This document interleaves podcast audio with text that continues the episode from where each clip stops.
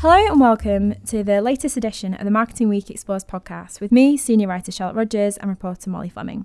It is Mental Health Awareness Week, and in recognition of this important event, we wanted to devote this podcast to exploring what brands are doing to remove the stigma and support healthier conversations around mental health, emotional literacy, and self esteem for both children and adults.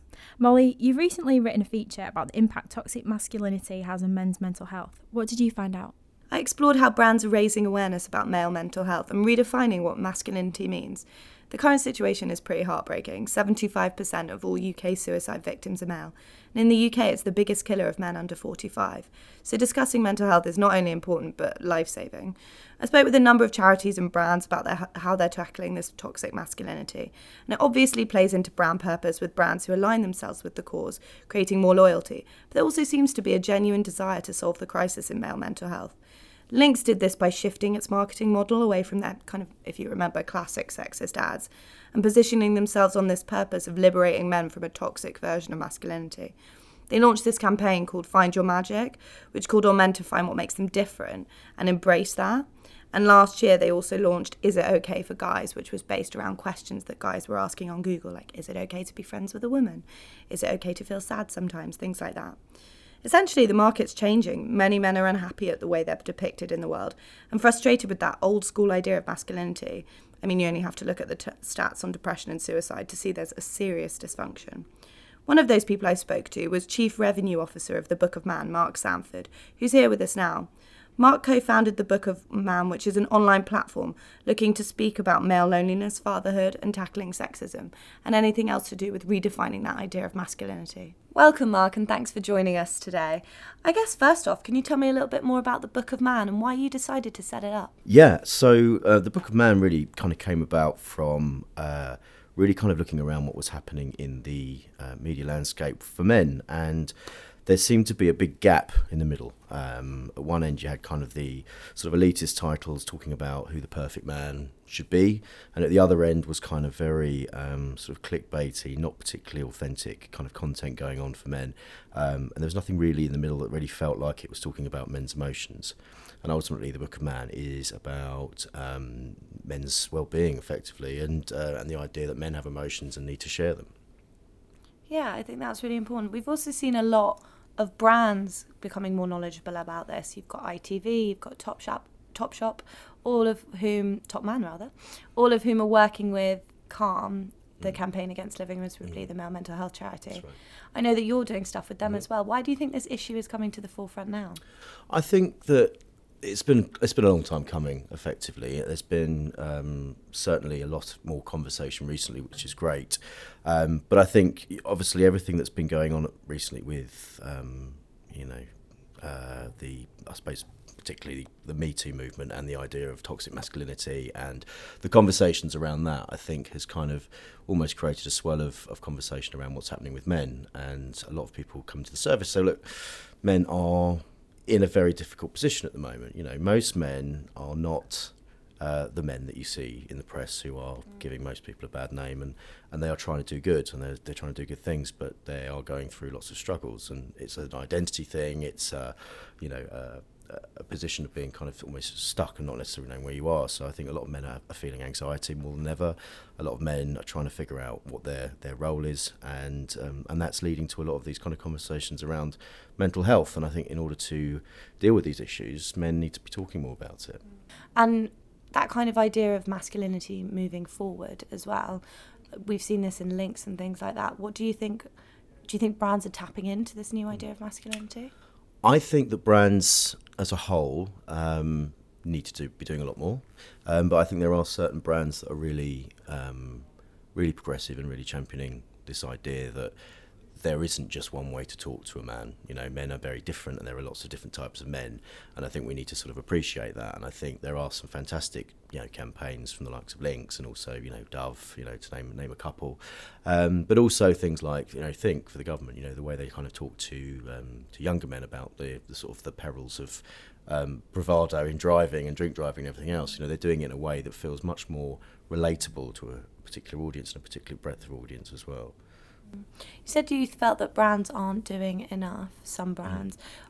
what kind of role do you think brands have to play in tas- toxic masculinity Well- and male mental health? I think that the you know fundamentally there's a there's a, a bit of a disconnect between men and the idea of kind of role models and ins- inspirers really and I think that's one of the reasons why you know why I think the Book of Man exists really is this this point of inspiration and you know men don't necessarily want to be told off or told what to do but they like to be inspired and I think there's a lot to be said about how brands inspire men in the absence of role models for instance so you know you've seen a lot in the press at the moment about um, you know young men without role models or without father figures who are feeling even more lost than the, than the rest of us. And I think if brands can be in that space and filling that gap, then there's a really powerful opportunity for them. I think to be able to talk to, to guys on a level that, that they want to be talked to.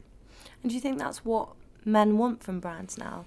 They want to be inspired. They don't want that old age hmm. kind of stereotypical manly man. Absolutely. I think, you know, I think that I don't think I'd be out of, out of place speaking on behalf of of men that, you know, it's not it's not I think gone are the days of kind of, you know, the laddie lad who's at the pub with his mates kind of doing that stuff. Yes, of course that happens, but in terms of how we talk to men, I think the idea of tapping into emotions rather than physicality and all those things is, is the most important thing and, and kind of engaging with them and, and getting them getting a perspective on different types of men as well. You know, I think sort of one of the big things that that we're keen to to push is you can talk to any kind of man on the same level, whether you know, regardless of race, regardless of sexuality, etc.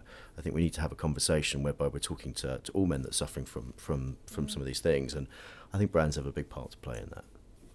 Do you think that we're on the way to improving? Do you think that if brands keep moving the way they are, that it will help with those numbers? I think so, and I think there's a lot more. There's certainly seeing a lot more diversity. I think in in media, but it's still nowhere near where it needs to be. You know, I think there's some pretty shocking statistics about you know uh, representation in, in in marketing and advertising from from different. Um, you know different cultures etc so i think that we need to kind of be better at that and i think brands need to kind of be much more inclusive of uh, sexuality race etc What advice would you have to brands who are, or people in marketing who are listening who think, you know, this is a really important issue. I didn't realise male mental health was such a such a pressing issue. Um, what advice would you have to them to work on that? I think I think the big thing, and you know, something that we we've done is is get down and talk to people and get in with different groups and find out what the hell's going on with because you know there's lots of different perspectives on this and different opinions and you know we're not here with a silver bullet to be able to solve everything but I think by talking to people and getting a sense of what their frustrations are what's what's creating these issues and why it's suddenly coming to the surface to find out how they can help and I think there's a thing it's not just about at the end of the day it's not just about shifting products it's about putting yourself forward as a as a responsible brand who can actually do some good and help. Um, you know, and we're starting to see more brands kind of on that agenda and trying to trying to do good with it, and at the same time, hopefully building up some loyalty to be able to sell products eventually. But ultimately, you know, there is a big responsibility, I think, um, you know, and everyone everyone kind of has a role in that. And you're working with brands, aren't you, on Book of Man? Can you Yes. talk me through that a bit? Yeah, of course. So as I say, we're working with um, uh, with Calm at the moment, who are a perfect partner for us in terms of uh, a mutually mutual and mutually beneficial. I think in terms of the uh, the way we're working together, and there's some you know some fascinating uh, things that they are doing at the moment, as well as.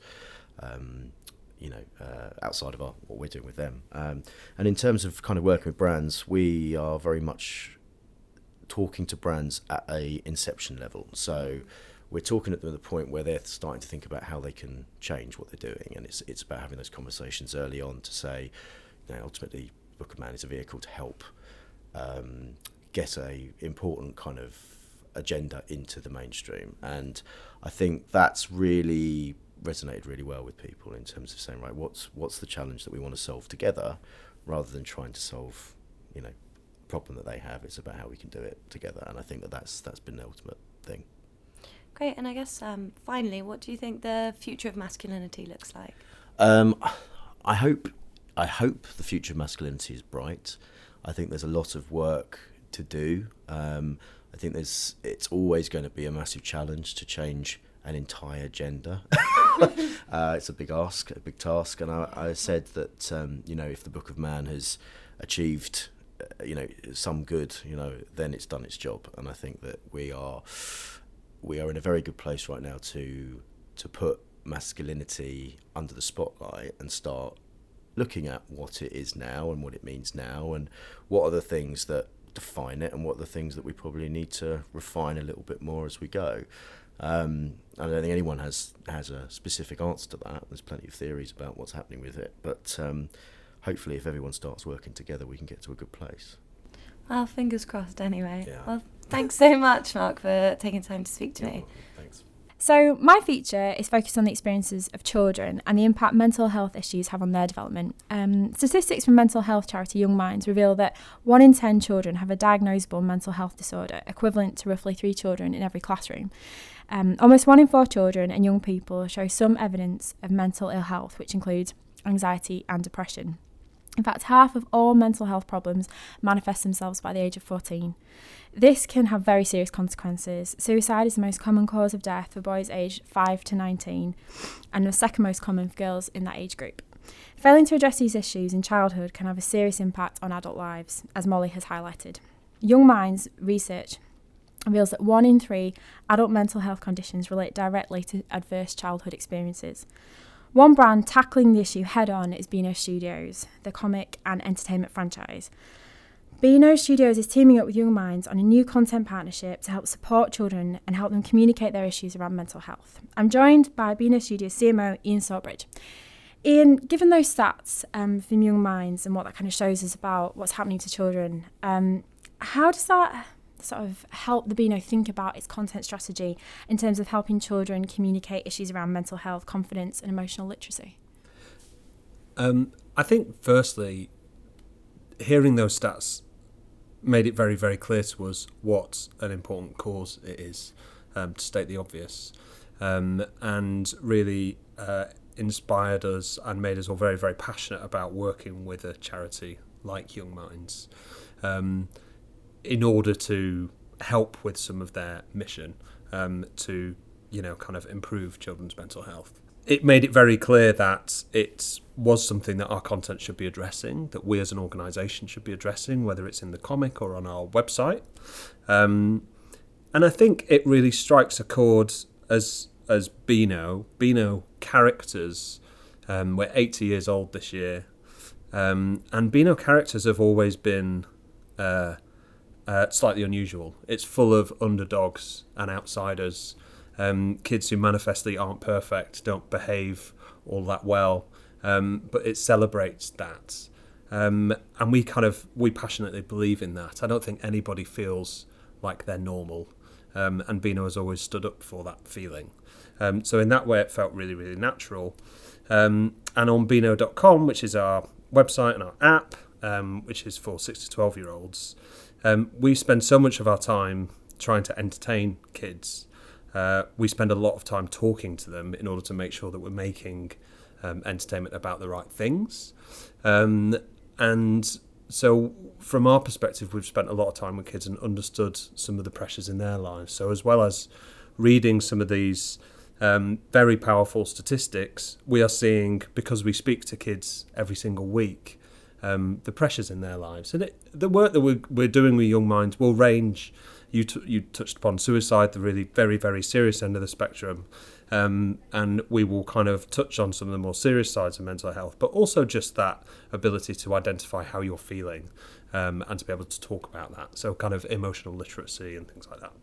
Absolutely. And you talked there about the partnership with Young Minds. And I know that you're going to be doing something special around the uh, the Beano Comics 80th anniversary in July. Obviously, that's still in the works, but you can tell us a little bit about kind of the approach you're going to take in terms of content?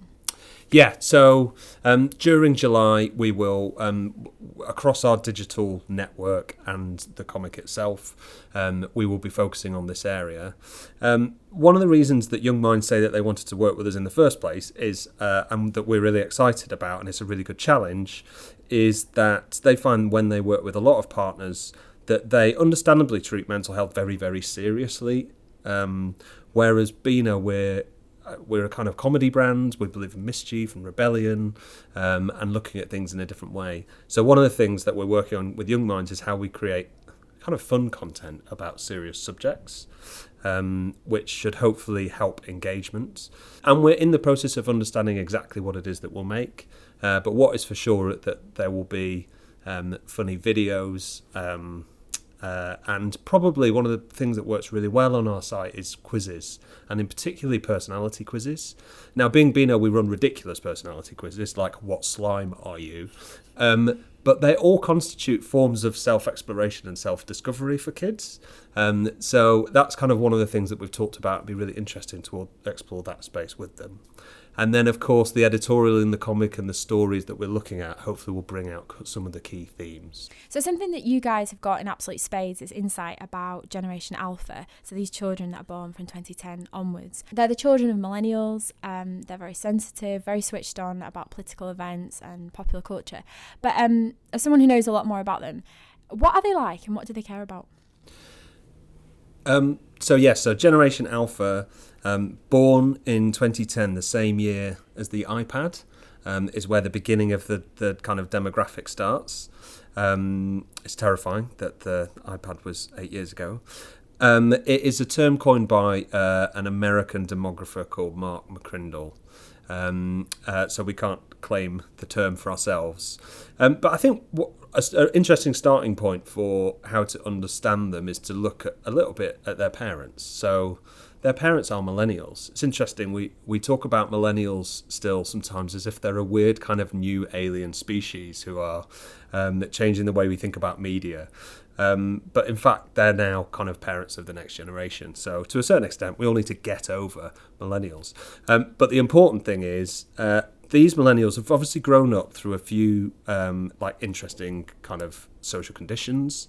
Um, the world's become a darker place as millennials are growing up. So, kind of at a big geopolitical uh, perspective, you know, they are, they are the children of um, of 9/11, of Al Qaeda, of uh, ISIS, and various things. Kind of the world's become a slightly less secure place, and Generation Alpha we find are quite politically attuned because it's obviously big in the lives of their parents. Another is that they've, um, because of that, um, millennial parents are quite protective of their children. Um, so there's interesting statistics like uh, kids now spend, um, or 75% of children spend less time playing outside uh, than prison inmates do um, like playing outside is kind of there's fear around that uh, they're being protected. Another interesting one is is digitally. So um, as we're seeing a lot of recently uh, in terms of people really understanding what is happening with their data. Um, millennials have splashed their kind of their personalities, their identities, and their data all over the free internet over the course of their lives. And what we're seeing, uh, and they are to a certain extent, they're trying to reverse that in their children, um, as teachers are as well. Um, and these kids are, from a in terms of our digital um, side, we we had to almost completely redesign Beano.com in the first few months because of the way that we saw kids interacting um, we try to build the site as a, a kind of surprise and delight site, but actually, kids are really nervous on clicking on things which they don't necessarily know where they're going to go. Um, so it's just a kind of it's quite a small thing, but it's in, it's indicative of a larger um, habit. And I think what we'll see is that um, these children will be much more choosy, much more cautious about their digital lives in particular um, uh, as we go forwards. Uh, and then, yeah, more broadly, what are they like? They are very socially conscious. They're very inclusive. Um, they are. We, as a comedy brand, we we're constantly trying to make find ways to make people laugh. One of the ways is taking the Mickey out of people, satirising things like that. Um, and we find it's quite easy to overstep the mark with these kids. Um, comedy can be can get cruel sometimes in ways that we might not think are really overtly cruel, but these kids will pick up on it really, really quickly. Um, so it's one of the important balances for us as Beano because we're a bit naughty is, is always finding the right edge. Um, so they're a, they're a really uh, fascinating group. I think we, we will try to tread that line, but what Young Minds are telling us is that to really engage with this area, we need to switch back on the part of our brains that is all about engaging with kids and making them laugh in dealing with a subject that's really serious. And, and that's a kind of that's a really exciting challenge to have. Amazing. Thank you. Thanks, Ian, so much. That's been really, really interesting. Thanks for having me. We hope you enjoyed the latest instalment in the Marketing Week Explores podcast series. To read more of our coverage on mental health and well-being, visit marketingweek.com and subscribe to the podcast on iTunes. Thanks.